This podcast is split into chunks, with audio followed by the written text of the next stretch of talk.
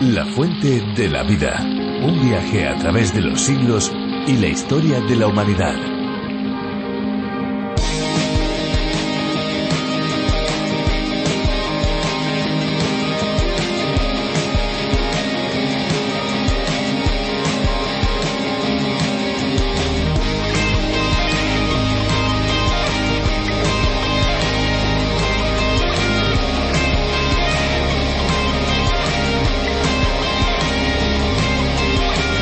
El agua con sal tiene infinidad de usos, pero pocos conocen cuáles son los beneficios que ofrece al organismo. Los usos del agua con sal son más numerosos de los que imaginan, y la mayoría de estos están relacionados con nuestra salud. Y es que, después de todo, la naturaleza nunca nos deja de sorprender. En ella se pueden encontrar infinidad de remedios totalmente naturales y caseros para combatir multitud de problemas, como es, en este caso, el agua de sal. Qué bueno es estar delante de estos micrófonos para darles la bienvenida a un nuevo espacio, una nueva entrega de este tiempo de radio. Esto es La Fuente de la Vida. Bienvenidos. ¿Qué tal, amigos? ¿Cómo se encuentran? Nosotros aquí muy, muy contentos. Esperanza Suárez, quien les habla, les da la bienvenida, y todo el equipo que me acompaña también. La Fuente de la Vida es un espacio diferente a todo lo que usted pueda encontrar en las ondas. ¿Y qué es lo que le hace diferente? Pues prácticamente podríamos decir que todo. Desde la sintonía que nos caracteriza, las curiosidades con las que comienza La Fuente de la Vida, la música y la reflexión que ocupa la parte central del espacio. Este es un programa que existe para llevar las buenas noticias del Evangelio hasta donde lleguen nuestras ondas. Además, es un espacio de largo recorrido, porque durante cinco años La Fuente de la Vida va caminando, va recorriendo cada uno de los libros de la Biblia. Lo interesante es que no importa en qué momento el oyente lo escuche, porque se puede comenzar el estudio en cualquier etapa, ya que cuando terminamos con Apocalipsis, volvemos a comenzar de nuevo con Génesis. Y esto durante cinco años, con lo cual el oyente no perderá ninguna parte de la Biblia. La Fuente de la Vida es un espacio que Virgilio Baglioni, profesor de Biblia, adaptó del programa original del doctor John Vernon McGee, A Través de la Biblia. Un programa que ofrece la posibilidad de que nuestros oyentes llenen sus inquietudes profundas con la palabra de Dios, y al mismo tiempo pueden satisfacer la sed espiritual que todos los seres humanos tenemos. Una oportunidad muy enriquecedora y de crecimiento interior. Eso es La Fuente de la Vida. Así que, amigo, acérquese a la palabra de Dios. Siempre será una experiencia de riqueza y de plenitud. Pero lo que ahora se acerca a nosotros es la música, así que vamos a darle paso. Que entre la música y, amigos, que la disfruten. Para todas las generaciones. Yo sí. nací en el mes de marzo de mil novecientos ochenta y uno. El mes de las primicias. Gracias a Dios por mis padres, y como hechos no encuentro ninguno. Un modelo que inspira. La herencia de mi color la tengo por Ángel, mi papá. Sí, señor. Sí, señor. La sensibilidad para esto de escribir tanto, mi madre me la entregó. La herencia de Israel. Soy cantante, compositor. Por don de Dios es que lo hago. Gracias, señor. Disfruto de este regalo y escribo para contarlo. Hablarlo, declararlo, cantarlo y hasta predicarlo. Así de sencillo es.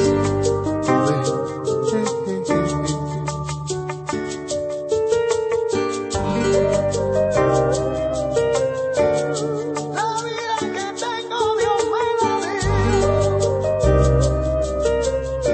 La vida que tengo, la vida que tengo, Dios me la dio. Somos diamantes puros en las manos de Dios.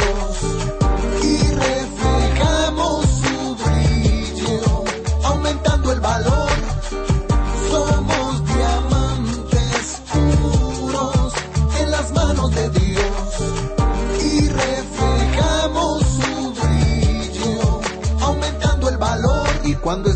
la calle, mi fresco show que no falle, abro mi boca y te estalla, mi flow sí que no falla, subiendo un poco la talla, sin complique en batalla, lo mantengo en mi mentalidad y me sobran agallas, disculpa al palo y te enseño, esta inspiración te escribí, como tallo y espina para defenderse entre sí, como lo mío está siguiendo, espero que me confirme, lo que Dios te está diciendo es que su paz te bendice.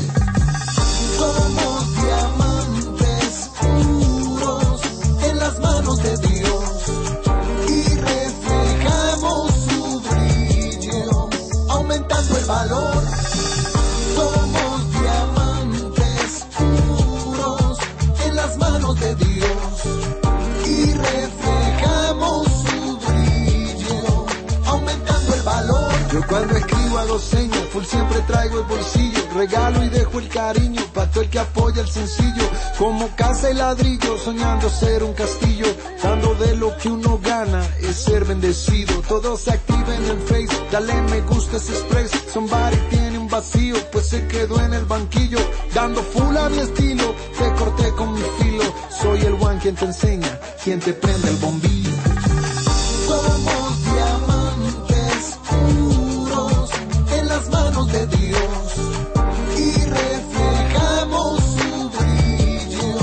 aumentando el valor. Somos diamantes puros en las manos de Dios y reflejamos su brillo, aumentando el valor. Más del tiempo que me tomo escudriño, por fe y el cinto me ciño, peleo con Dios y es designio, su voluntad es mi delirio, es por su luz que yo brillo, así soy bendecido. Cuando con mis parceros es para encender el pasillo, en este viaje compilo todo lo que es mi intención, legado y buena lección, con mi flow explosivo, dejar bien claro mi estilo, mi trayectoria es testigo, y que todo lo que he logrado es porque Dios lo ha querido.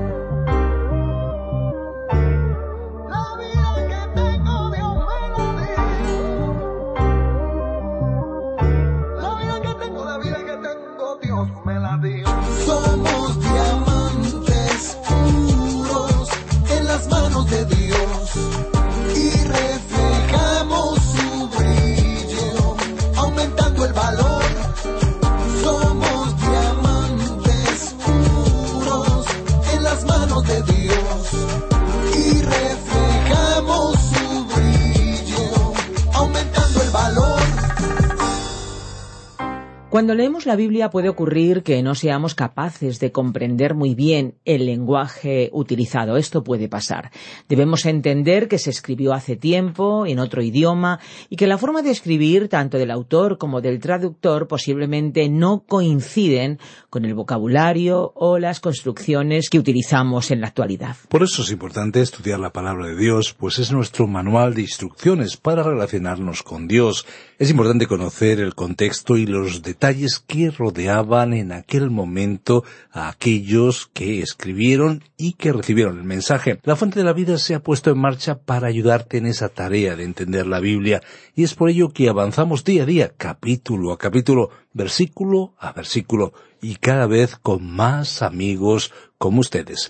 En esta ocasión seguimos en el capítulo primero del libro de Zacarías. Nos vamos a ir precisamente a ese fragmento bíblico, pero claro, antes anoten por favor nuestro número de WhatsApp. Lo pueden utilizar para ponerse en contacto con nosotros, seis cero uno, veinte, treinta y dos, sesenta y cinco. Recuerden, seis cero uno, veinte, treinta y dos, sesenta y cinco. Y nos vamos ya a estudiar hoy Zacarías capítulo uno. La Fuente de la Vida. Zacarías capítulo uno versículos siete al once. Continuamos hoy, amigo oyente, el recorrido que iniciamos en nuestro programa anterior en el libro del profeta Zacarías. Hemos podido apreciar en los primeros seis versículos del capítulo uno de este libro una sección bastante práctica. Y opinamos que esa es una de las secciones más prácticas de este libro. Cuando decimos eso, no queremos indicar que lo que vamos a ver no es práctico. Sencillamente queremos decir que ahora hay un cambio en el panorama, ya que vamos a observar las visiones que Dios le dio al profeta Zacarías. Llegamos ahora al versículo siete, y aquí comienzan las diez visiones que tuvo Zacarías en tan solo una noche. Ahora, reconocemos que muchos expositores bíblicos dicen que el profeta tuvo solamente ocho visiones. Nosotros las clasificamos como diez visiones y ya veremos por qué, cuando lleguemos al lugar donde hacemos una división que la mayoría de los expositores y comentaristas bíblicos no suelen hacer.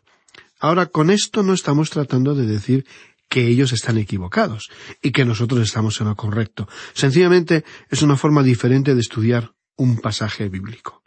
Ahora, quizá usted tenga la impresión de que ya que Zacarías tuvo estas visiones de noche, estos eran solo sueños.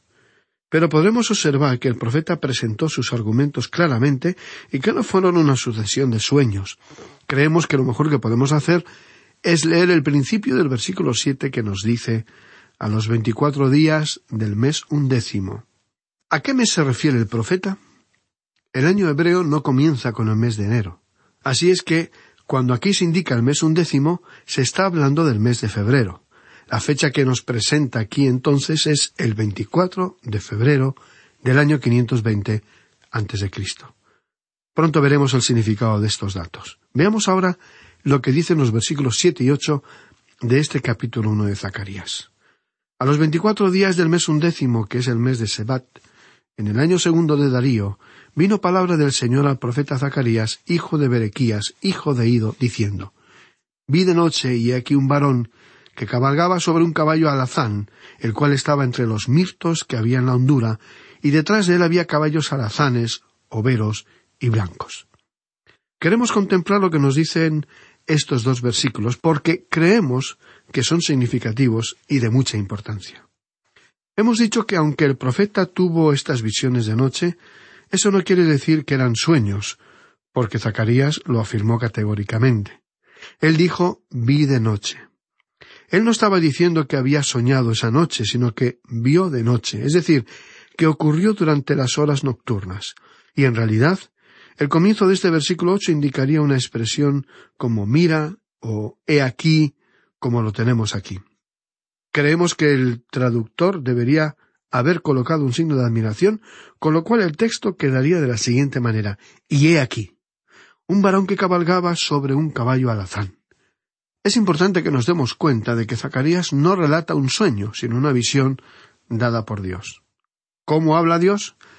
Dios siempre ha hablado de diversas maneras.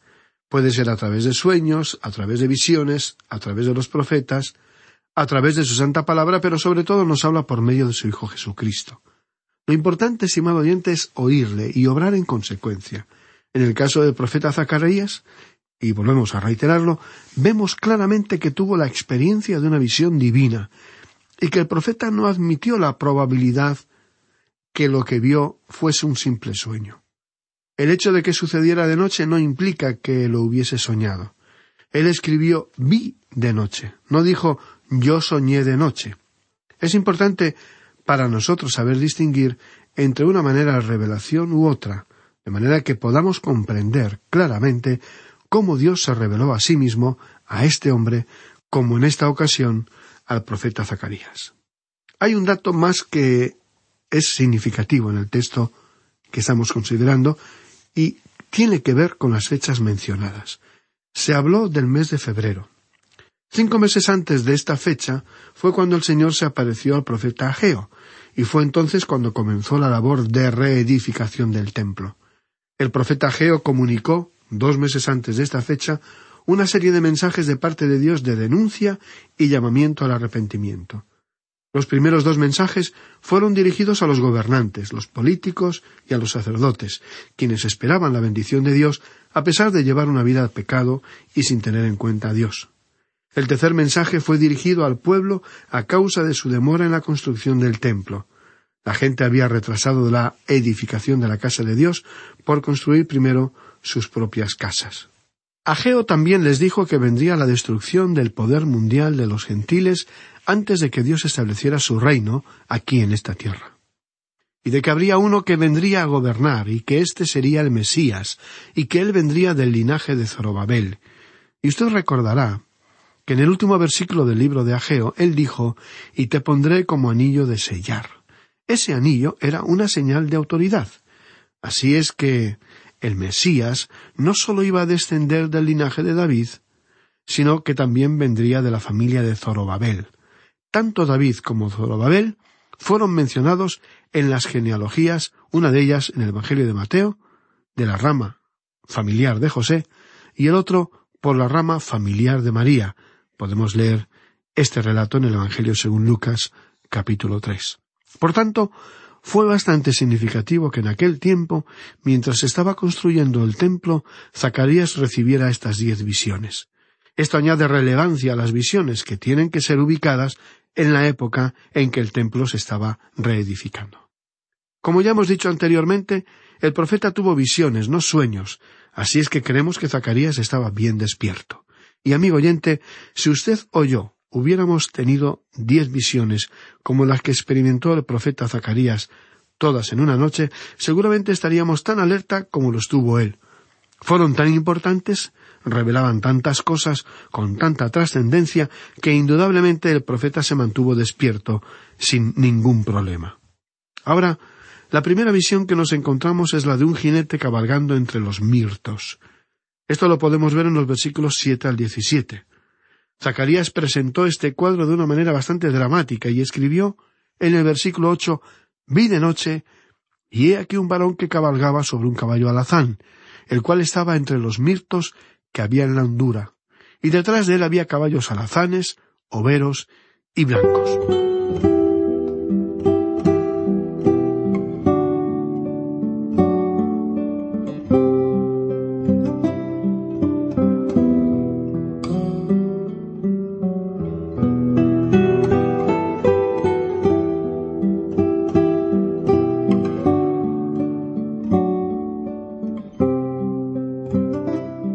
Creemos que es necesario detenernos aquí y examinar de qué se trata esta visión. Para comenzar, ¿quién es este hombre montado en este caballo alazán?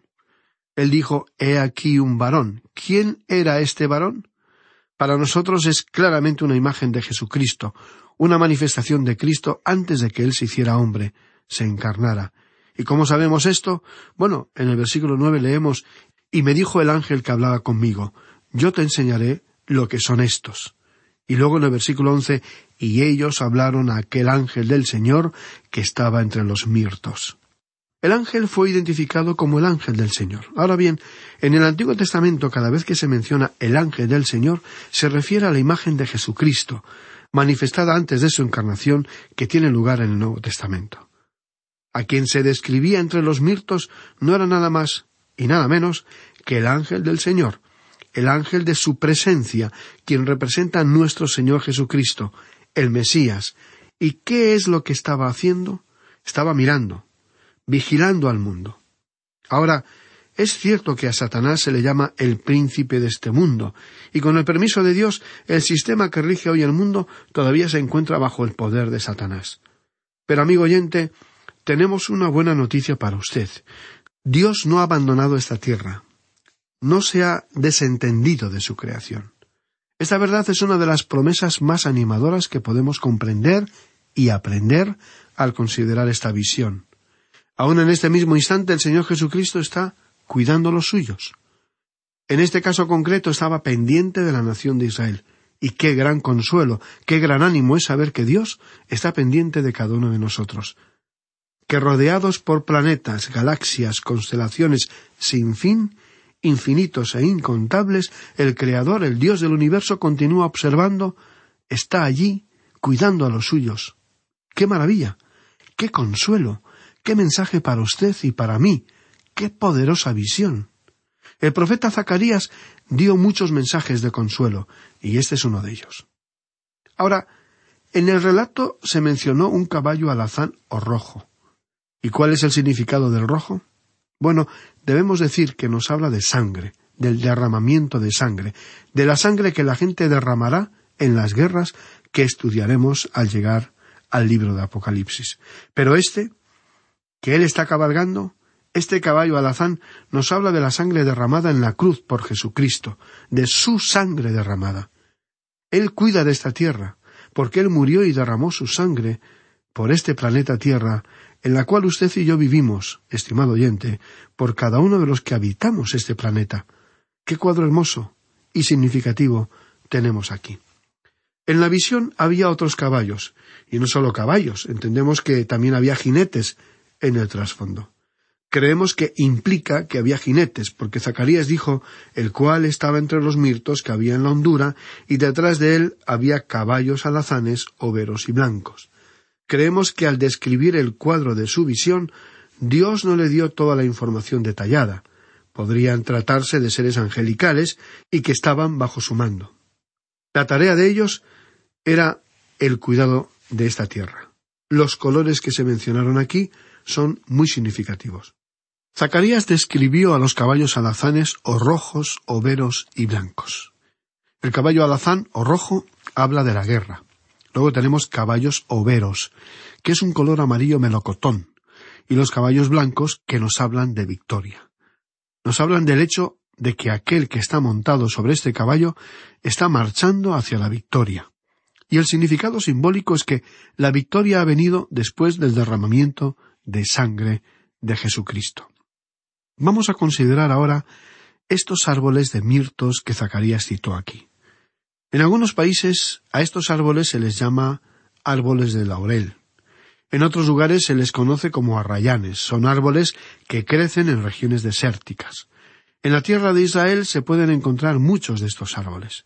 Aparentemente esas tierras son muy apropiadas para el crecimiento de estos árboles. En Israel existen bosques de miles y miles de esta clase de árboles. A veces se los considera como un emblema de Israel. Probablemente alguna vez usted ha podido observar que ciertos árboles y plantas representan a la nación de Israel. El árbol de olivo, por ejemplo, que también es natural en esa zona, el mirto y la vid, la parra, los cedros, todos ellos han tenido un significado simbólico en las Sagradas Escrituras, la palabra de Dios.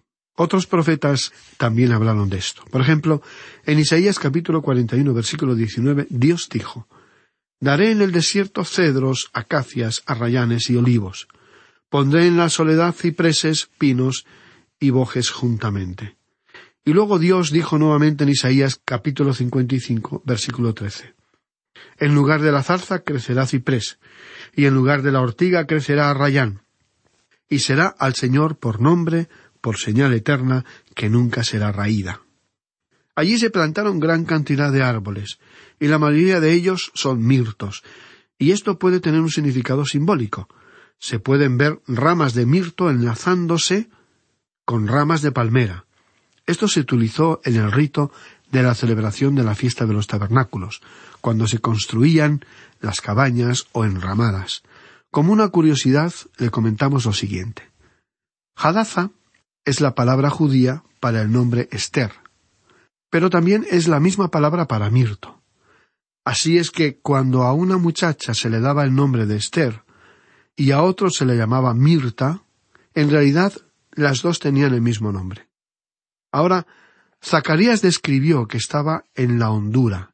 ¿Y qué es lo que quiere decir con que estaba en la hondura? Bueno, indica que estaba en el valle, probablemente en un lugar donde el árbol de mirto podía obtener agua, y que allí había un bosque.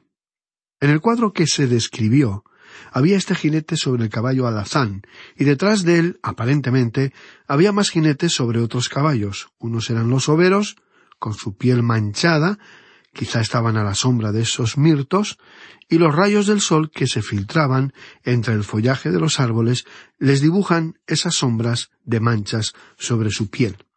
Pero los otros, el alazán y el blanco, se destacaban claramente en el cuadro de su visión. Ahora, el profeta declara que estos árboles estaban en el valle, y para nosotros esto tiene un significado simbólico, porque Israel se encontraba, en sentido figurado, en un lugar bajo, como en un valle, tanto moral como espiritualmente. Creemos que el Señor Jesús estaba sencillamente esperando que llegara el día cuando Él iba a tomar control de la situación. Y mientras llegara ese día, Él estaba patrullando y vigilando la tierra. Él nos está cuidando. Respecto a las otras criaturas mencionadas, nuestra interpretación es que eran seres sobrenaturales, ángeles que estaban allí junto a Él. Ahora, vamos a concluir este estudio en nuestro próximo programa, pero es impactante contemplar algunos detalles de esta visión. La primera parte del versículo nueve de este capítulo uno de Zacarías dice, «Entonces dije, ¿qué son estos, Señor mío? Leamos la respuesta que sigue a continuación en el mismo versículo nueve y el versículo diez. Y me dijo el ángel que hablaba conmigo, yo te enseñaré lo que son estos. Y aquel varón que estaba entre los mirtos respondió y dijo, estos son los que el Señor ha enviado a recorrer la tierra. Hace un momento, cuando hablábamos del versículo ocho, decíamos que implicaba aquí que había jinetes sobre estos otros caballos. En el versículo diez leemos que estos son los que el Señor ha enviado a recorrer la tierra. Por eso creemos que había más jinetes. No creemos que los caballos solos fueran a recorrer la tierra, y menos que hablaran con el ángel del Señor, porque dice en el versículo once, y ellos hablaron a aquel ángel del Señor que estaba entre los mirtos, y dijeron, hemos recorrido la tierra, y he aquí toda la tierra está reposada y quieta. Como podemos ver, la tarea de ellos era la de patrullar la tierra. Ahora ellos dijeron, hemos recorrido la tierra, y he aquí toda la tierra está reposada y quieta. Este comentario parece positivo y bueno, porque esta tierra, en los cinco mil años de historia que se ha podido registrar, ha experimentado algo menos de doscientos años de relativa paz. El ser humano, tristemente, es una criatura a la que fácilmente se la puede incitar a la guerra. Siempre está peleando, consigo mismo y con los demás. Siempre hay guerra en su corazón. Las noticias que leemos en los periódicos o que vemos en los informativos de la televisión nos hablan todos los días de guerras, de conflictos, de personas que huyen de sus países por temor, por necesidad, por persecución y por muchos motivos más. Pero aquí tenemos un período de paz, y parece algo tan positivo. Pero, ¿era en realidad así? Tendremos que esperar hasta nuestro próximo programa para analizar y responder a esta pregunta. Por hoy, vamos a detenernos aquí. Mientras tanto, le sugerimos que lea el resto de este capítulo uno del libro de Zacarías. El estudio será más interesante y se comprenderán mejor las enseñanzas que Dios nos quiere mostrar a través de su palabra. Será pues hasta nuestro próximo programa, estimado oyente, que Dios le bendiga, es nuestra ferviente oración.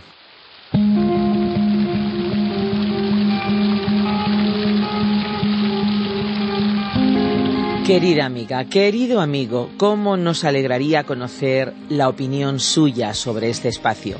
Nos gustaría saber desde dónde nos han contactado, nos gustaría saber qué les ha parecido el programa, nos gustaría saber si volverán ustedes a ponerse en contacto con nosotros, si volverán ustedes a escuchar la próxima Fuente de la Vida. Así que para ello lo mejor es que les demos nuestros números de teléfono, noventa y uno, cuatrocientos veintidós, cero cinco veinticuatro, ese es el número fijo, pero también tenemos un número de WhatsApp que es la vía más inmediata, seis cero uno, veinte, treinta y dos, sesenta y cinco. En este último número pueden dejarnos sus mensajes de voz o bien sus mensajes de texto. Recuerden que si nos llaman desde fuera de España deben incluir el prefijo más treinta y cuatro. Si tienen dudas, si tienen preguntas, si tienen sugerencias, comentarios, lo que ustedes nos quieran contar, tenemos una dirección electrónica a la cual pueden ustedes dirigirse. Nuestro correo es el siguiente, info arroba radioencuentro punto net, info arroba radioencuentro punto net. Bueno, también decirles que estamos en las redes sociales, así que tanto en Facebook como en Twitter, ustedes nos pueden encontrar. Solo es cuestión de buscarnos. El programa de hoy y los programas anteriores están disponibles para todos aquellos que lo quieran en nuestra web la fuente de la vida punto com y también en la aplicación La Fuente de la Vida que pueden encontrar con el nombre A Través de la Biblia. Y ahora ya nos vamos, estaremos aquí en el próximo espacio. Pero lamentándolo mucho tenemos que ya cerrar nuestros micrófonos. Pero no se olviden, no se olviden que hay una fuente de agua viva que nunca se agota. Beba de ella.